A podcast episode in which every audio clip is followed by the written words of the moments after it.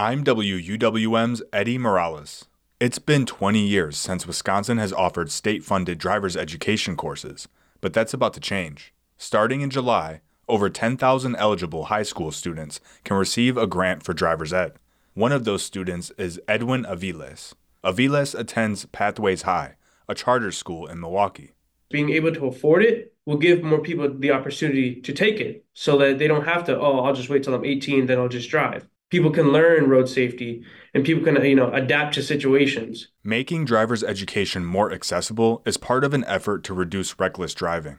The initiative was led by common ground a nonpartisan group that identifies local issues and proposes solutions to them. Jennifer o'hare is the lead organizer and executive director at common ground. It was during a five month community listening campaign when members noted that reckless driving was a recurring concern we heard stories about older folks who don't go out at night anymore because they're too scared. And we heard stories from younger folks that are you know getting ready to go on the roads and being nervous about being out there with other people who are not following the rules of the road. Common ground partnered with milwaukee mayor cavalier johnson state representative bob donovan and the wisconsin insurance alliance. That's why o'hare says we were able to get this through the state legislature because we were able to make it a bipartisan effort. Back at Pathways High, school director and Common Ground member Franz Meyer says the biggest barrier for drivers' education access is the price.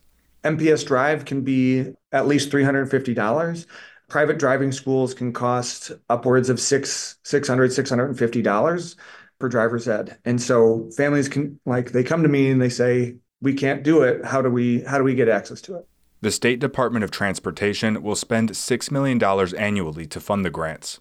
Students who are part of the free and reduced lunch federal program will be eligible for it. Based on state estimates, about 128,000 high school students could apply for the grant, and about 13,000 of them would receive it. Each grant is estimated to cover $400 of driver's ed costs, leaving students with the remaining cost of about $35. The Department of Public Instruction will soon determine how students apply for the grant. Eddie Morales, 89.7 WUWM, Milwaukee's NPR.